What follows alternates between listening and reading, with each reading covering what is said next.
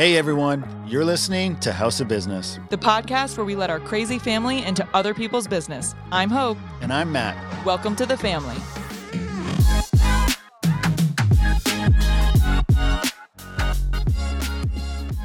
What's up, everybody, and welcome to the House of Business podcast. I'm your host, Matt. And I'm Hope. We have an interesting guest on today because he sits in a little bit of a different seat than most of our guests we're going to have on. He sits on the investor side of things. Yeah, we're entering the world of venture capital. And I think um, for the normal person, it's we think about the, the grandiose, big names, Silicon Valley concept of, of what those guys do. But Yep. from, from us and the perspective we're coming from in terms of the startup, the entrepreneur, the you know napkin sketch idea, he provided us a, a great insight on the other side of the table, as you noted, in terms of what they're looking for for Yeah. successful companies. There's like an equal player to it, right? There's, you know, the business owner, but most of the time to get up and running, you need that like other player, for sure. players, which would be some kind of venture capitalist, wouldn't you say? Yeah, essentially the money, right? And Mhm. For him, and it was interesting, and, and you'll hear it in the interview. It's you start at such a, a, wide, vast net of of ideas and concepts and, and people you're meeting, and you see how quickly and how often, and how many people he sees throughout the year to to narrow that net down on somebody they want to get behind. So, Yeah, or- interview. Even figure out what, you know, makes companies successful and what doesn't. What's the uh, proof in the pudding that you need to present to someone like that? Tell us a little bit about Luke and his background. Yeah, for sure. So Luke is the co-founder and managing partner of the Ember Fund. He is also founder and CEO of Tubergen Ventures, an early-stage venture capital fund as well. Uh, and you know you're a big deal if your last name is, is part of that venture.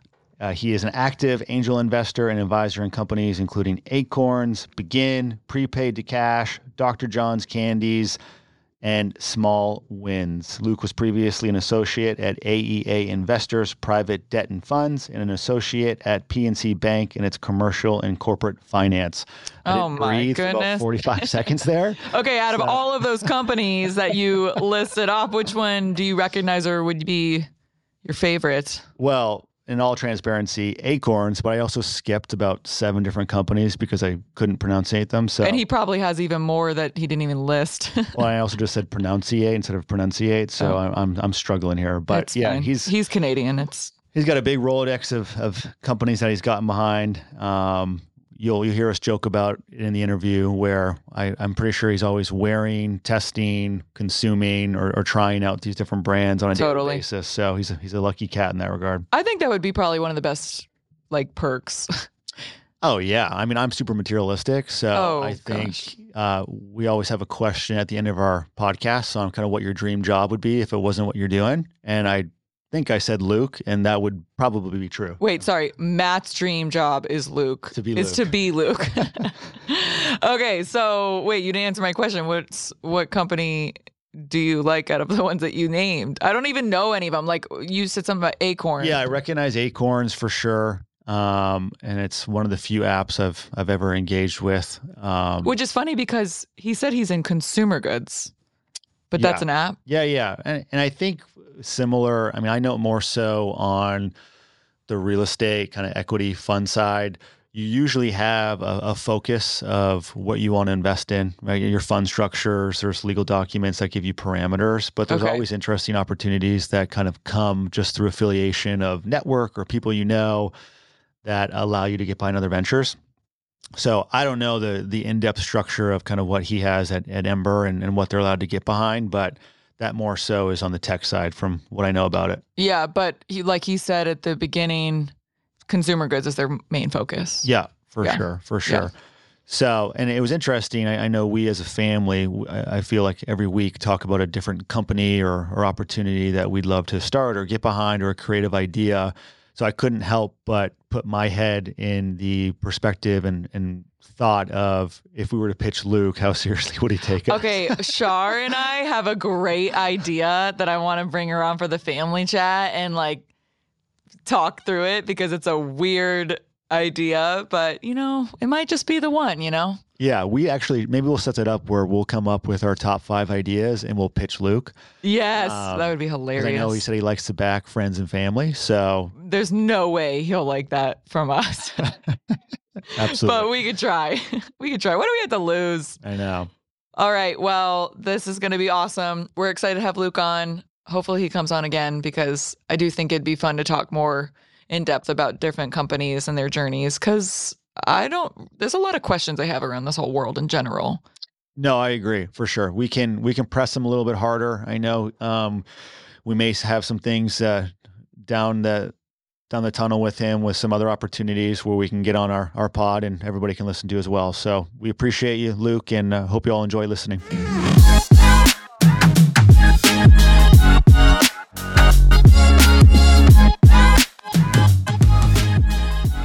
Yes, Ember is pretty interesting. We we kind of approach um, investing in a way that most VCs don't. Um, we're you know founders, leaders, investors, creators, thinkers, um, and we activate kind of our collective experience and really our network to spark sustainable growth.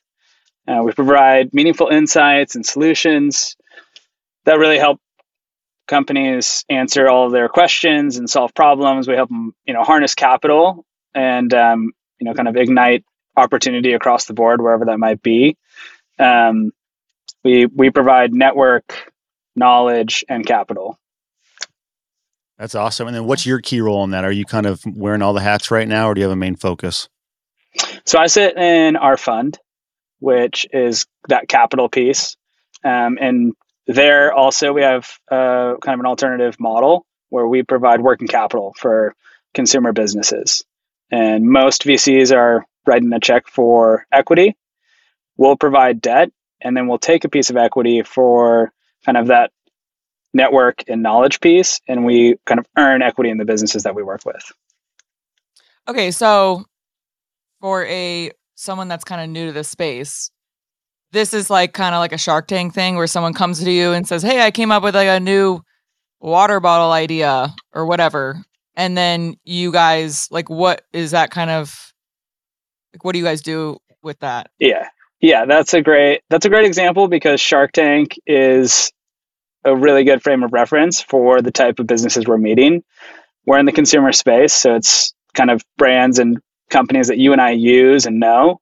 So water bottle, yes. It's like products. Um, it's products. It's yeah. like physical goods um, that we use. Um, so people find us through multiple different ways. We have a really large network, so most of what we're dealing with comes through warm connections. Although we have a lot of people that do reach out to us that we um, don't know. It's called cold outreach, and mm it happens. Um, and we just get to know those businesses, and we kind of have our own criteria to to look at which ones we want to work with. So, and I'm just curious. I'm, I'm sure it's a revolving door, but how many companies a year do you think you guys, or startups, I should say, forming into companies, are, are you guys assessing and ultimately deciding if you're going to get behind them? Yeah, it depends on how you how you think about it. Like that's an interesting question because what does it mean to actually like meet a company? But in general terms, I think we like probably seriously consider several thousand a year. So oh my probably gosh. I did not expect you to say that. I thought you were gonna say like maybe like twenty five. uh yeah, no, we, we look at a lot. And um and we probably end up doing like one percent of the businesses that we end up like able to do a deal with.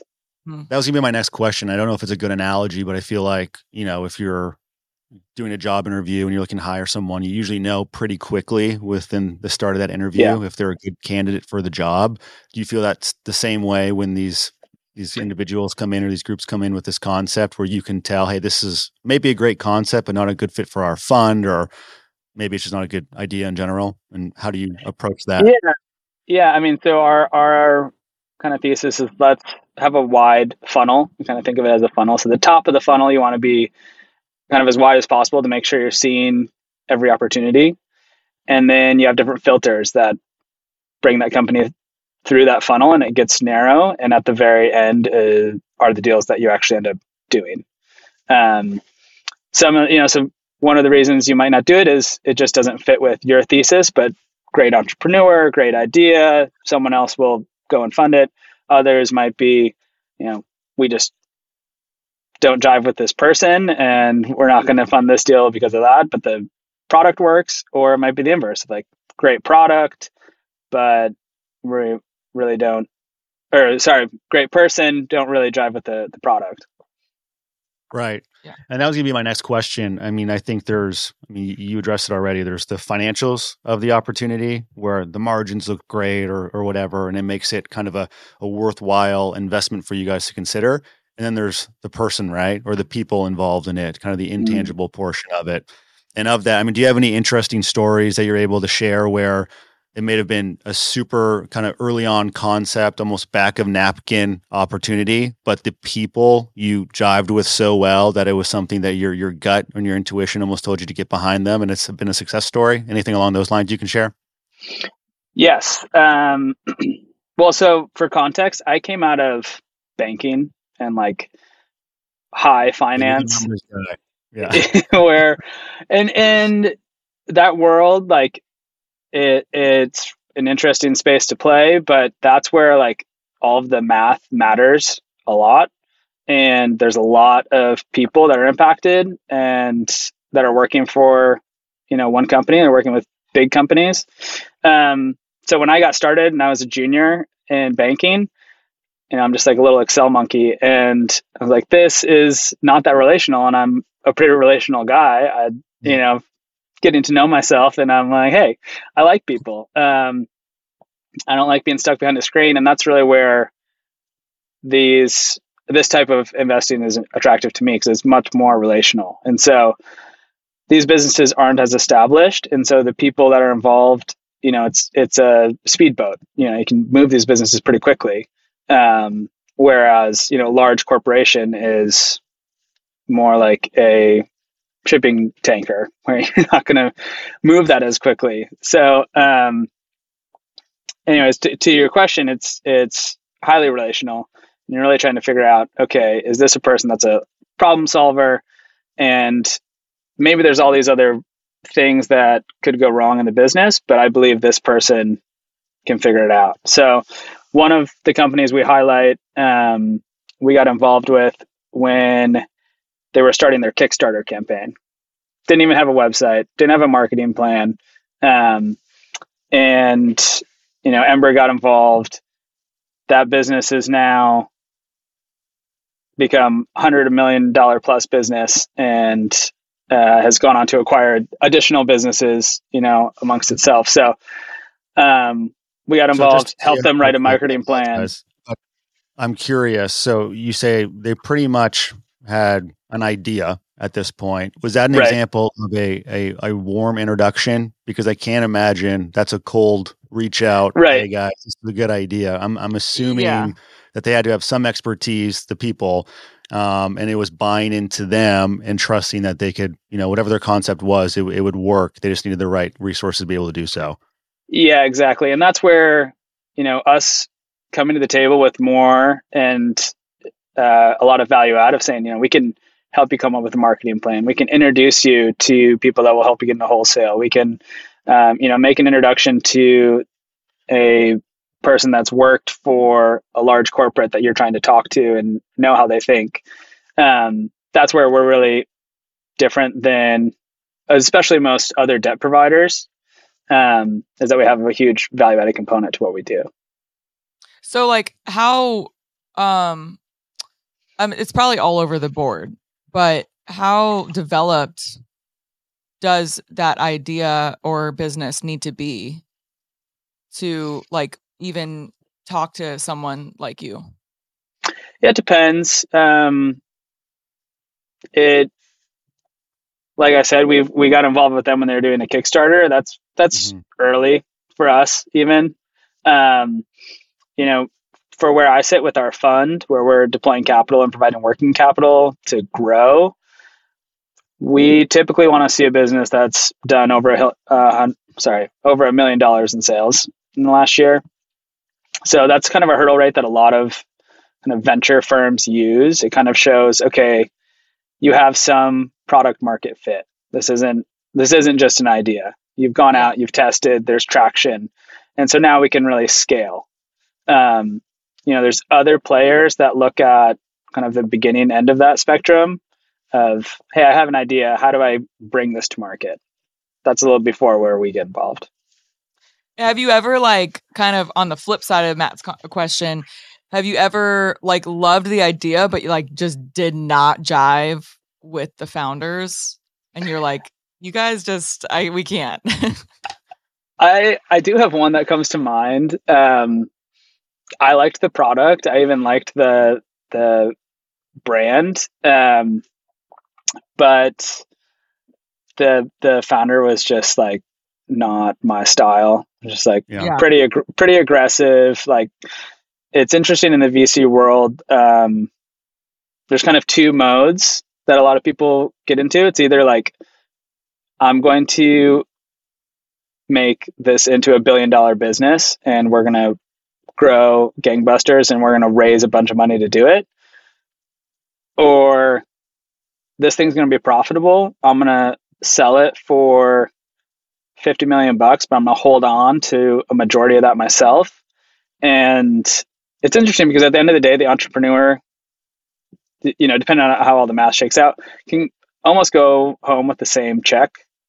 Um, but it's a very different style of yep. how to grow a business and what they're trying to do. I gravitate more towards the let's keep it profitable and scale in a sustainable way. But um, that hasn't always been, you know, the the sexy option in in startup culture.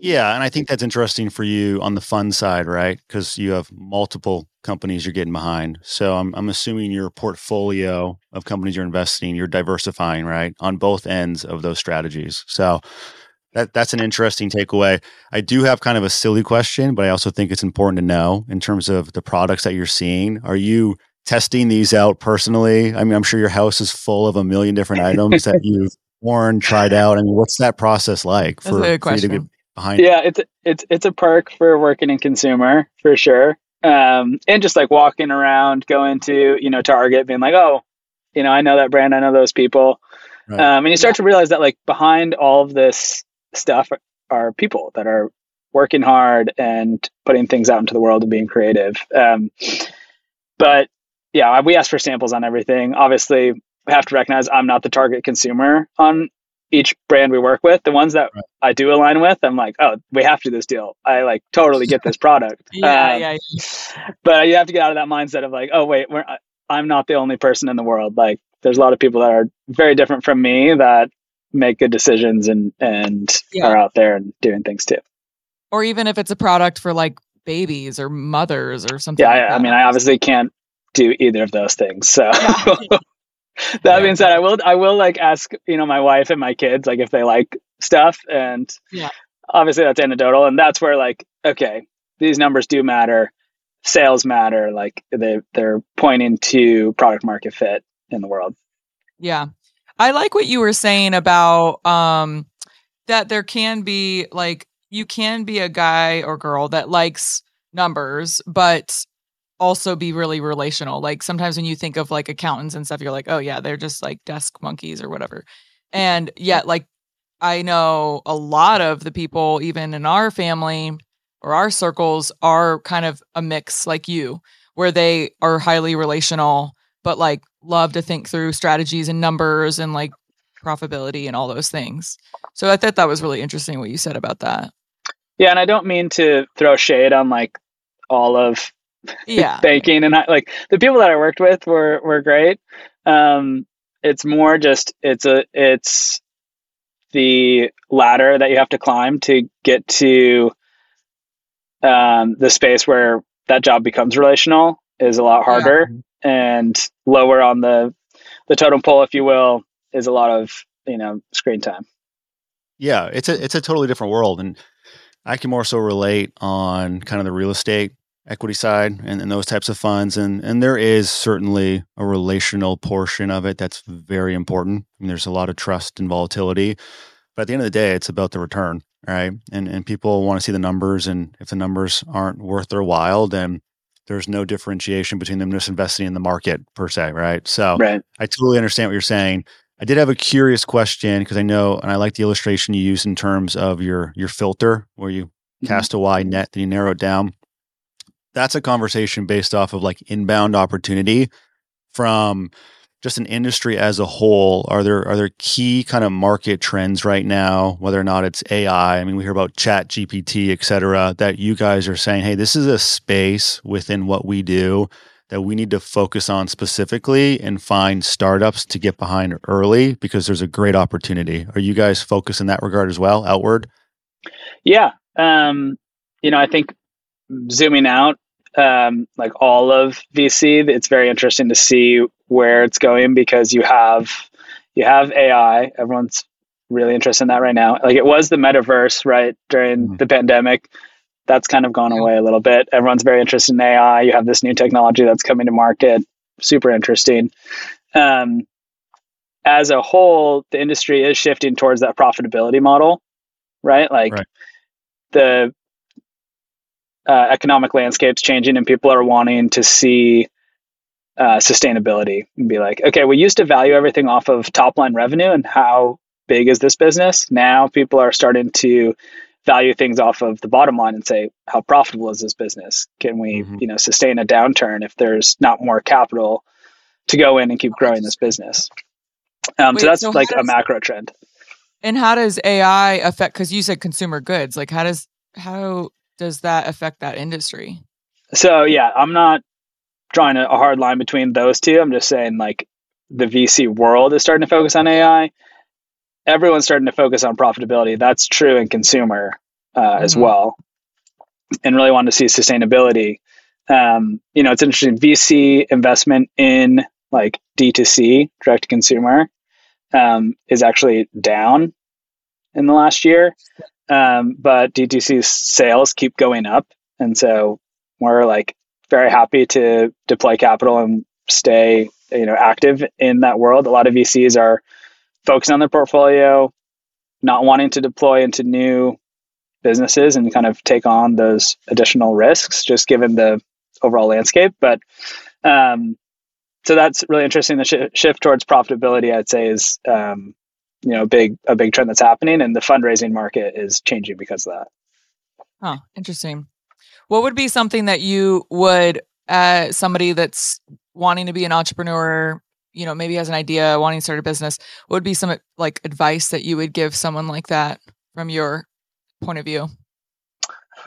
Um, just know what you're signing up for. Like, it's it's really hard. I think being your own boss sounds really cool, and you know the influencers that we lo- all you know look at and admire. It's like oh yeah they started their own business. They're doing this they're doing that. Um, it's a lot of work and there's a lot of competition out there. And so trying to come up with a fresh idea that is going to resonate um, you know it's always going to happen. Like there's always um, innovation and i love to see what people are coming up with but just kind of go in eyes wide open. Like it's not an easy road to, as an totally. entrepreneur.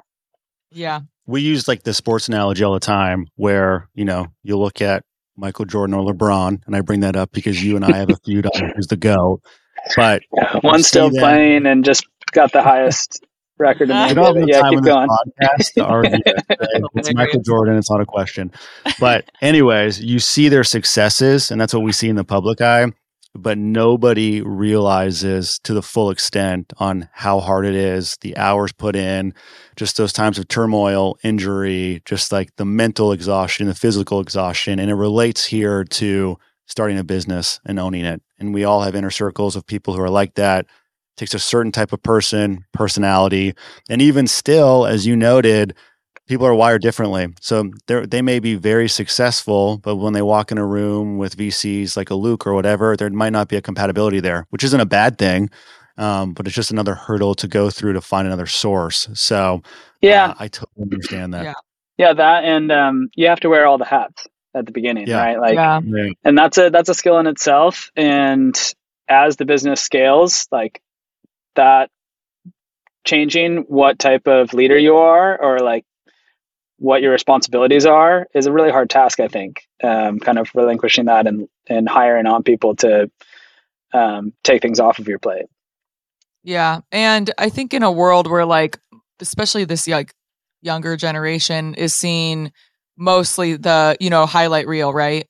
Is uh, you know the failures, you know, they talk about like how many failures that you have to chalk up to that one success point um, is something that you have to be comfortable in, like being con- like teachable, probably like be able yeah. to morph and grow and whatever. Be comfortable. Yeah. Being uncomfortable. It's probably why, yeah, that's true. But, and it's also probably why, like you mentioned this, Luke, earlier on in the conversation about more people wanting to like just get to a point where they could sell it and like make that money because like maybe they're burning out too. Maybe it's not just like, a, oh, I want that paycheck as fast as I can. Maybe it's also like, I don't know if I and or my family can like sustain this momentum or sure. something. Do you would you would you agree with that? Yeah, again, I think like the idea of sustainability is really important and that's from like all aspects. Like it has to be a sustainable product in the world, right? Like that's table stakes now. Um, it has to be sustainable from like a unit economics and the financial viability of the business, and then has to be sustainable for the people that are running it and the person that's behind it. Um, and so I think even from that point, all of the a lot of the news in the VC world revolves around fundraising. It's like this company just raised this huge amount of money to go out, go out and um, you know make a bigger business, and they raised it at this valuation, and the company is you know growing. What a success story!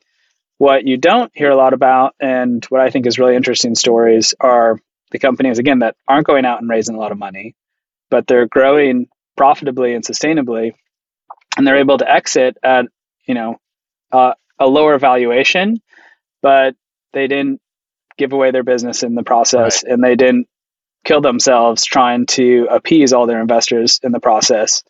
Um, yeah. You know, you can be smart about who you take money from. Obviously, that's a privileged position to be in, but it's something to definitely consider if you're, you know, going to raise money from someone. Um, you know, know who you're getting into into business with. Yeah, that's a great point. I did have a curious question for you because um, I can imagine, and, and going back, I mean, you so you've gone, you go through your career, you're on the finance side, you come over to this VC side. Do you remember the first deal you ever committed to, got behind financially, and said, "Okay, this is it. This is this is me entering this space," and, what that felt like? And yeah, was there like an emotional connection to it? Like a- well, it's yeah, I could answer that a few different ways, I guess. Um, I so I'm working in banking. I'm I'm making you know money for the first time, and my friends are also, you know, early on in their careers. And I had a friend that was at a fintech, uh, and he was early, and he was like, "Hey, you know, we're gonna we're gonna raise more money. Do you want to invest?" And I was like, had no idea what I was doing, and I was like, tried to act smart, tried to get on a call with you know the Hope and I management right team, and uh, you know ask questions, and I'm like, I don't know what I'm asking, and and anyways, I end up doing the deal and ends up being like a home run. It's great, great business, still oh, in the oh, market. Nice. And I'm like, this is easy. easy. Yeah, yeah, yeah, this is amazing. so then I like the emotions are like, oh, this is awesome. And then that's really what like got me thinking like maybe there's a different way to go through my career. And um, you know, not all of them have been happy go lucky stories, but um that one definitely got me kind of thinking about things differently yeah what's like a larger lesson around like maybe your first um company you invested in that that like ended up flopping? Yeah the the, the one that went sideways um really it was it's kind of funny to bring this up after this whole conversation because it was one that I based like solely on relationship. I was like, mm. oh, I know this person. Like, everything and it, you previously yeah. said, it's all about yeah, numbers. Yeah, yeah, yeah, exactly. Well, it just like that that clouded my, um, you know, decision making. Where I was like, yeah, numbers aren't great, but like, I know this person, and um, you know, even like winding down the the business, it like, it, it ended up working out okay, but um, it just was like lesson learned, kind of in a similar way of like don't just base things off of feel good vibes. Like uh, yeah. you didn't do your homework. right? Yeah. Yeah. You got to Do you like hesitate in investing into people that you know really well? Like, do you have like some kind of internal personal line there or not really?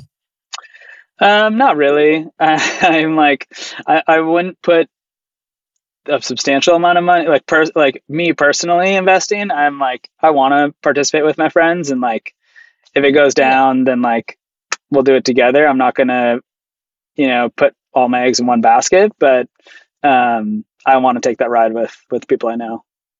Yeah, totally. That's great. Well, I'll end on this, and and you might not have a different answer, but if it wasn't doing what you're doing right now in the space that you're in, uh, and you could start your career path over, is there anything else you'd be doing potentially? Oh man, I, I I'm loving what I'm doing these days. Um, I think it would be not too dissimilar. Um, yeah, I don't have like a, a crazy otherworldly dream, but uh, maybe maybe living somewhere else or something. You're you're actually a, a, that's a tough person to ask the question too, because I feel like when you come to work, it's something different every day. Yeah, right? There's probably not true. a one product that you're trying to scale, trying to get people to buy into. You're seeing several thousand different things a year. Yeah, it's pretty entertaining. You get to meet a lot of different people. learning it And, all, you're trying it all out. It's so. yeah. I actually think if I answer that question, I'd say you. So Yeah. um, I'm glad we did Uh, maybe this, start. but- Maybe I'll start a podcast. That's maybe that's Yeah, yeah, yeah. Oh, there you Well, go. You've done great. Uh, Seems like it's so fun. Yeah, yeah, it's been it's been great, and we won't take up any more of your time, but appreciate you joining us in the family, if you will, and uh, we'll definitely have you on again, Luke. Well, thank you guys.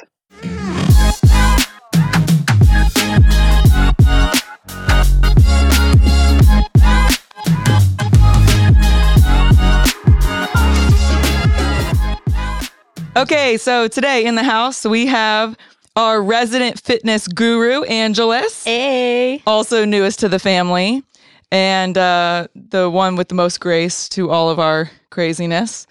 Uh, and then She's also, to the family. yeah, that's true. She doesn't Yeah, know give, yet. Me, give me some more time. Yeah. And then also Big Brother Stet, the only boy in the OG family. We call the others the antis. We'll get into that another time. Um, but he works at a renewable energy company. He is a fa- uh, what are you? Managing partner. Managing partner at D3 Energy. And we invited them today here to talk through Luke Tubergen's interview with Ember Funds. Yeah, Yeah. yeah. Oh wait, before we start, also it's house rules. Number one, what we're not editing this, so what you say goes. If you say something stupid, that's on you. Number two, Yep. no interrupting unless what you have to say is more important than the person that's speaking. Right. And the reason why we're not editing is because we don't have the capabilities yet to do that. we So- do, we just don't have time. And also, yeah, man, what do you say goes? All right, did you guys actually listen to it? Yeah, that's question one. We yes, did, yes. successfully. We listened to it. So um, it's interesting for the world of venture capital, and Stetson and I specifically, we talk about all the time, is when, when I think about VCs, I think about Silicon Valley, these big tech startups, almost like completely unrelatable to anything I would ever do. And ultimately would not know the steps needed to be taken to even get in front of these guys. So, did you guys find it more relatable when Luke talked about it? How it was some of these warm relationships just through networking and and just naturally having these conversations with him, or did you still kind of leave there being like, "How the heck, based on what I do, would I even get in front of these guys?" You know, what I took away from it is really the whole relational side. I Yeah. mean, that is so true because maybe, you know, you have people who he's met with in the past and it's like, ah, it's like not a great fit, but love the person. And then they're going to keep innovating, coming up with ideas. That's Yeah. what these entrepreneurs do, right? So keeping that relationship alive if it's if it's good you know and they're like hey i've got something else to hit you up with then hey maybe you know five years down the road that's the thing and that's the ticket that they want to go ahead and invest in so for me the big takeaway was just keeping those relationships like it might Yeah. not work right now but in the future it definitely could be a possibility Yeah. Well, the other thing too is like, and, and Luke didn't necessarily dive into it, but the hit ratio for like successful investments isn't outstanding. It's like Right. one in 10. So to your point, you got the relationship, you trust each other, you know, they're smart people behind the product. This one didn't work. We ended on good terms, but please be the first let, let me be the first to reach out to for your next one, and hopefully Mm-hmm. one does hit in the future, right? Yeah, and you know, all the people who are entrepreneurs, like usually it's not their first idea that's the hitter. Yeah. So oh gosh, it, it usually worked like the that hundredth. too. Yeah, yeah, totally. Yeah, honestly, I when I listen to it, all I can think about is Shark Tank. I don't care if you guys make fun of that, but when he talked about the people and the numbers, when you're watching those episodes, you really do like some hit harder because of the numbers. Yeah. And some they're like, no, that person definitely knows what they're talking about and they can add their value there or whatnot. Yeah, it was interesting to hear from him. You know that that unique blend of the relationship, but then the company slash product, Yeah. and being able to. You got to have one, but you need the other one as well. And so he had talked about some companies that he kind of fell in love with the relationship, but the product company wasn't there. Yeah. Um, but then on, on on the flip side, you might have a great product, but if you don't have the right mind that can drive that product and drive that company, you're always going to fall short as well. So I think it's finding that perfect blend of each. Which one would you take more of a risk on? People or finances?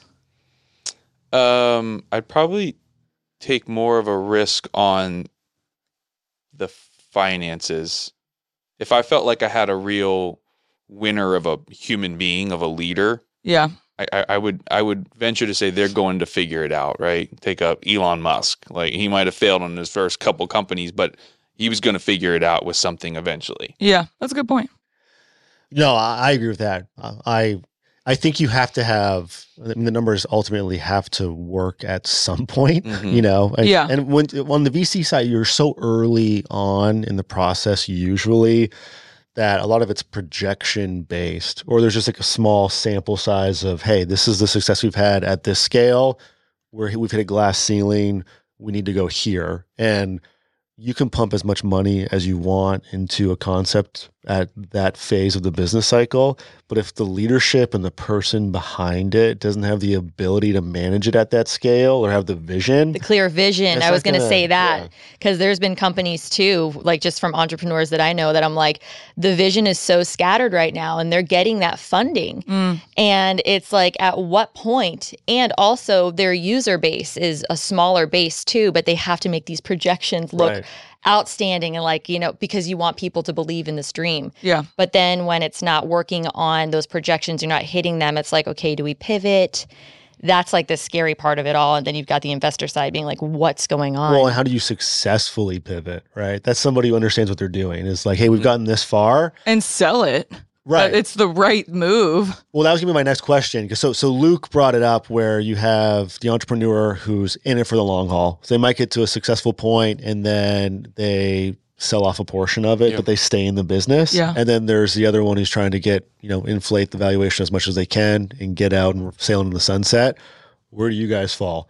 Would you rather be in something for, you know, the passion long term, or would you rather just take the nice chunk of money and sail off in the sunset like I said? If your answers are different, this is going to be hilarious. Right. Yeah, it's true. I'm Um, interviewing you right now for an idea. Yeah, yeah. I'd I'd probably like to be somewhere in the middle where you take a payday, but still have an involvement with the company as Yeah. it continues to Like grow. 49% or like 51 where you're still having like mostly control. I'd like to try to keep fifty one. Yeah. Yeah. No, but I, I think that I'm so I'm with you there where it's somewhat of a split just because then you get that little bit of the payday. And if you love doing this and investing in different companies and finding it, then you have more capital to work with. Yeah. So you you get that. And obviously, you know, you're you're hopefully believing in it at that point. Well- if not, you're like, I'm out. Going back to your Shark Tank analogy, at least from most of the episodes I remember Shark Tank, a lot of times they were talking always about taking equity in the company. Yeah. What Luke said kind of sounded like a different take on the VC world. With the debt. The debt side, it's, too. it's mostly a debt side. Yeah, he plays on both ends. Yeah, I had And- questions and about that. Kind of said he, he he earned the equity with with bringing in either network or experience, things like that. So I'm I'm curious how that works out on. on it's probably on a case by case basis, but um, Well, you and he's also, like, retail, right? Investor. Is that more intriguing to play the debt? Yeah, I mean. I guess so. I would say it's a you're not having to give away equity of your company, Mhm. right? But on on Luke's side, then they're really kind of more acting as as a lender at that point. So I'm Yeah. cur- I'm, I'm curious of the, the Well, it can between the two. mitigate. So uh, I'm not going to speak on Luke's behalf, and we'll get him on again. But if he's on the debt side, it can mitigate risk for them on the front end. So sorry, if they needed to, like I said, if it was a clothing company and they just needed to stock up on product and they just needed essentially a line of credit or whatever, if you will, and they gave a preferred interest on the front end, they debt always comes first in the capital stack. Yeah. Guaranteeing a return, and then on the back end, as it transitioned over, it said, "Hey, it's contingent upon if your success hits this hurdle, then we roll over to an equity play and we Yeah. get first right of refusal." I mean, that's a great strategy. I don't know if that is their strategy, yeah. but it is an interesting dynamic. And then on top of that, I always kind of weighed out the pros and cons of what is stopping an individual from just getting a traditional line of credit or loan from the bank, and Yeah. what's what's pushing them over to the VC side Yeah, why would they need that from the VC world versus a bank? aside from just the expertise, right? And I guess that's the big part of And it. And like connections Yeah. and things like that? yeah, like the Rolodex. Absolutely, yeah. Yeah, you know, it's like, a- oh, I'm involved in X Y Z company. I can kind of introduce you, and yeah. so many people that they work with. But does that mean that the lending like percentages are more than a bank? It depends. Yeah. That all depends on the risk. I would Yeah. say for a for a startup, it's going to be pretty tough to get a large, you know, non-collateral loan from a bank, where a venture capitalist usually has a lot more of a higher risk appetite. And like flexibility too, probably. Yeah, Yeah. you know, so a bank's Yeah. going to be a little bit tougher to get any kind of. So that I think that's where like a Luke's company can come in, has a larger risk appetite, can provide that debt. And that's uh, why that help hit ratio is, I mean, the success stories are not as high, but when they do hit and when they're in that early, the return is, you know, much higher in multiples Mhm. than a Yeah. traditional loan. So, Yeah, then the bank. Well, and a lot of times with these companies, you know, depending on the type of company, but especially like a product company, like it sounds like they focus on, you know, those early stages, you don't need a lot of cash flow Right. As you're kind of organically growing and coming up with this, you know, product and everything. But it's like to kind of go from like those infant stages to then that million dollars in revenue, like you talked about, yeah. that's really where you're going to need that influx of cash for marketing purposes, for hiring sales guys, all that kind of stuff that flows. It's like that's the pivotal moment where it starts to get a little bit heavier for yeah, your that. burn rate Yeah. is just accelerated and you're just trying to, you know, feed the machine Yeah. to grow. Because right? correct me if I'm wrong, but he said they have to have at least a million dollars in sales, right? It's a That's what he said. Yeah, that was Yeah. his. Yeah. Yeah. So they're getting in a little bit later stage than like as, you know, early, early. hmm Yeah, yeah, yeah. Um but I mean, like I know from our experience as we've grown, cash flow is is a is a major stressor for any any new company. You know, because as you grow and you know, th- think for, for these product companies, for example, like they've got to put cash out to get these products to be able to make them, Yeah. to then be able to sell them. So you start to run into this wall where like, hey, we're we don't have the cash to be able to purchase all of this these products to be able to make them to then be able to sell them. So there's sometimes that gap that mm-hmm. that can be a challenge. yeah. So I want to switch gears and get on the creative side because you guys are both familiar with the fitness industry. And Yeah. when Luke was talking about these products and just, I mean, he's got clothes, like I said. I've seen like floaties in his pool one time that look like pizza slices, and he just sees all these creative things. I think the fitness industry has seen a lot of innovation in Oh, just yeah. terms of product or just consumer based items. Has there been anything you guys have come across over the last couple of years where if you had had the capital or had the opportunity to invest in it, you would have been all about it? I mean, I think energy drinks might be one of them for you guys, but yeah, Oh does me anything come to mind or or any crazy ideas you guys have had that Outside of like protein and like the basic baseline, like yeah, some inv- innovative. Peloton, yeah, Well, Peloton was a great idea, and then mm, yeah, we talked yeah, about it. Yeah, but So- I mean, if you got in early on that and believed in it, then yeah, that, I mean, people probably made bank if they got out. Yeah. Um, I don't know if tonal. You guys both have the tonal. Like that's Big Tonal thing fans. you could probably tell. Huge, right? but that's another like huge one that's like wow, just it completely, you know, and also the marketing on it. We talked we just talked about the marketing Right, dollars. that's like a good point. some of these companies, it's like, you know, now a tonal's a different story, but if it's a, a product that is easier to make and a lot cheaper to make, um, in order to get your product out there and be like just a little bit different, it's got to hit the marketing side a little bit differently. Yeah. So whether that be through social media ads or trade expos or whatever, it just it takes cash. yeah, Well, totally. and the marketing component has completely changed over the last, call it, you know, 10, 15 years with social media. Yeah. You Oh, know, yeah. you think of when we were growing up, it was infomercials, right? The shake weight or something like that. That's Yeah. totally Now- inappropriate. totally inappropriate that you went right there. Um, and like and now it's all about influencers driving products Yeah. and who's using it and who's wearing it and all that kind of stuff. I've been So- telling Angie about an influence I follow that is uh, like focuses on postpartum women, and Yeah. she blew up and has her own all X Y Z things. yeah. But yeah, it's like she just totally talks about your core and all the things that happen as a mom and you're growing a baby, and, and it's yeah, she blew up. I also thought it was interesting. So going back to tonal is, I mean, we were the COVID adopters of fitness, Yes, you right? were. Where we went to the gym, everything shut down, and then we pretty much made the home gym, and tonal was part of that. But now that we've come out of it, I feel like there's two camps, right? Where I and maybe Hope and your family, your husband Steve, I'm like, I'm never going back to a public gym. I Oh, like yeah. all this equipment. I'm into it, the tech part of it, and then you guys, you guys like going to the gym. Oh, I love it. Yeah. So it's interesting to see, you know, regardless of the marketing, just like the social uh, Mhm. uh, component of it will still influence you in different ways. And um, I still love tonal though. I know you do. It's, uh, I mean, it's really interesting all the data that you can collect from it. That's what I love about it. But for me, like going to the gym is, it's an experience. It's an event. Yeah. Yeah, yeah, yeah. So, So I have a question um, with what Luke was talking about and the ups and downs and the roller coaster of you know those guys that are starting their own stuff. Angie, you've competed professionally um, in the bodybuilding world and have seen like as like as you've overcome and gone through like ups and downs. Like how would you connect that to like you know your career and like comparing it to you know kind of the same roller coaster that some of these And like the hard work. yeah entrepreneurs would dedication, yeah. feel. Yeah, I mean from the entrepreneurial side for sure. If it if it comes to the competing aspect, you're going to lose more times than you're going to win. That's it, like hands down. Unless you are, you know, the top person, that is something that you need to understand. So you need to have thick skin. Mm. Um, also on the competing side, you are being judged and evaluated. If you're an entrepreneur, your company, your product is going to be judged and evaluated too. So it's it's one of those things where it's like those those highs they're going to come every now and then um, but they're few and far between uh, but the effort and the work the day in day out grind that comes with it those are probably very very similar Yeah, and you can't hide results. Yeah. You know, like it is what it is. And I think that's really like Yeah. relatable. We talked about it in another interview too, where there's just that phase, and this is like the fitness analogy, where you work your butt off and you don't see results. And you get to that point of like, why the heck am I doing this? Yeah, do wanna I jump out? Pizza, Yeah. I want to go drink a beer, and mm-hmm. like it's not worth it to me.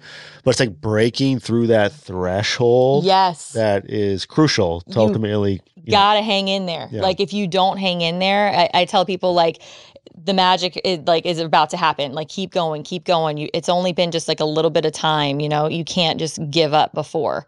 Um, and that's why a lot of people for fear of failure is why they they don't start. I know there's been things in my life you know that we've even talked about where it's just like sometimes like the the fear of failure and getting started and the time and the effort. Do i want to do that? You know so you have to be so passionate about it Yeah, um, when you're going to begin that's so true. Stets, you've been a part of something from the ground up. Would you see any benefit with tapping into that VC world? Or like challenges? Like, what are your thoughts around? Yeah, I think I, I kind of mentioned that earlier. I think that that cash flow challenge, you know, because it's one thing if you get a, a, a huge influx of of cash up front, because it, you can just scale a lot quicker. Yeah. Fro- From a marketing perspective, from a sales perspective, if you try to do it truly organically, it can take a lot longer. Yeah. You know, and a lot of times you'll hear about these companies that have grown within five years. They're a you know multi hundred million dollar company. What you don't realize is that a lot of times those companies, not not not in every case, but you know had hundred million put into Like it to money. grow it. Yeah, yeah, yeah. exactly. Yeah. So money know, makes we- money in a lot of ways. Yes, exactly. So so for us, it was a lot more of, a, of an organic start from the beginning, um, and I and and and now that we've kind of hit this phase of real growth, uh, you're, you're definitely seeing the need for that Yeah. that that influx of capital. But it's the timing too, right? So what's interesting is I would venture to say that if you went out and and sought capital or equity, if you will, from a VC a few years ago, the value of your company, you would have had to have given up a lot more. Right, exactly. So now you're saying, hey, this is what we've done. This is what we're projected to do. You'd be able to get probably the same, if not more, Mhm. kind of backed on the financial side without giving up as much of your company. Yeah. So you c- you get your your it's the timing, right? And Yeah. that goes back to the question on for the individual who is entrepreneurial more in the the sense of like a serial entrepreneur trying to grow a business as quick as they can and selling it to make the money which is not a bad thing or for the person who's like the passion and just kind of the legacy of it um that's kind of where you have to navigate between those those two scenarios so Totally. it's a good example All right. So our last question is if we were going to pitch Luke Oh. uh, an idea or a product offering, like what what are our best ideas? Do we have any? Okay, I'll start. I'll al- start. we're always brainstorming. Yeah, I know. know we are. I'll start. Um, which I can say this because we'll probably never do it. we're gonna have to send like ndas to all listeners Yeah, right. Yeah, for real. Um, ideas. Well, Shaw, this is like kind of totally inappropriate, but we have lots Oh of my boys in this. oh. We have lots of boys in this We're gonna family. get canceled before we Yeah. even I know. start. Yeah. Wait till you hear my idea. We have lots of boys in this family, so we Shar and I came up with this Circ diaper, and we were And CIRC stands for circumcision. okay. Oh my god. It's a lot of process, okay? There's a lot of things involved those first couple weeks. And char and I were like, what if we came up with a product and we could sell it to hospitals and doctors' offices? But I think All right, pitch it to Luke. Steve's gonna be pissed that I even brought this up. He's like, "Don't bring up the circ diaper." Well, we like had. I remember way back we had like the protein beer idea. Yeah, yeah. like, Is that- well, how can we drink but still, you know, Has that ever gains? happened? and then and, and then protein coffee, protein coffee. which that- that, I've seen. That, That that's I've actually seen. a thing. Yeah. That's a thing. Wait, you guys came up with that idea before that. before it was a thing? What's wrong with you guys? Yeah, the so- protein beer, the idea was like, oh, if you're going to be out at the bar and drinking That also sounds like a four, disgusting. four or five yeah, really beers disgusting. in, in the afternoon, Right. you could get a protein intake as well. Sounds like frothy, It- like an oh. Irish car bomb. Wait, has anybody There's done nothing that? wrong with an Irish carb. oh, sorry. It, it curdles. It's Um, does has anybody done it yet? I don't know. the the pro, no the protein beer. No, the coffee Dymatize has done it with uh they Yeah. had a combo with uh, Dunkin' Donuts. that Oh, they okay. had, yeah. yeah, yeah, yeah. I, I remember. We'll have to get them on Oh, here yeah. and Yeah. see if uh, we were close to. Mhm. anybody else? Does anybody else have any? other- Angie, did you have any? No, I don't know. You should have made me think about this prior. Okay, actually, I have No one idea. more. This is already kind of a thing, but I remember like being in restaurants, and this is like years ago, being like, I don't waiting for the waiter and or like to get out, like when you're ready to go. I just want to like literally like check, like swipe my card or like whatever. I don't remember when you guys traveled to um New New Zealand. Zealand. New Zealand before COVID, the, like swiping cards at, or them taking your card from you and swiping it was like not a thing, No. right? Yep. And I, I always remember thinking like, oh, I should come up with like an app that could like you could just check out, which we kind of did that at that restaurant recently, Yes. Bar Taco. Yep. You could just order and mm-hmm. they it brings it out. I we loved it. Dad I hated mean, it. we were all violently confused, but yeah. yeah, we we're got- big like guys are woulda, that shoulda, confusing. coulda family. Yeah, Yeah, but your are. dad definitely was. Well, we were did all Dad was- stressed. directions. I was. I think I. I think I probably charged like five hundred dollars worth of tacos. Dad was so annoying because he just started eating other people's food. And Yeah, we're like, did. that's not what, what did you order? He goes, I don't remember. We're like, that's stupid. But this is exactly why, like, you go back to the the numbers or the people. Luke wouldn't invest with us because we're crazy. So it we wouldn't show matter. him our crazy side though right away. Yeah, not yet.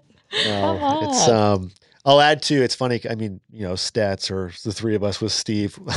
a, a big hurdle that gets in the way for us with our creative ideas is we'll go, oh, here's this aha moment. Yeah. Let's do this, and we almost start to overthink, Mm. right? Oh, totally. Overcomplicate it. Where taking that like leap of faith or being being afraid to even start, I think is our biggest crutch. Yeah. Analysis we do, right? paralysis that happens Well- to a lot Yeah, of people. Well, also we all have to still pay for food for our families, Yeah, so we can't true. like quit our day job. Yeah, I remember a, a conversation I had with a pretty successful, like kind of serial entrepreneur, and he had told me, "You've got like your dreamers, who are the ones that kind of come up with the idea, but then you need to have like a doer on that Yeah, team as well.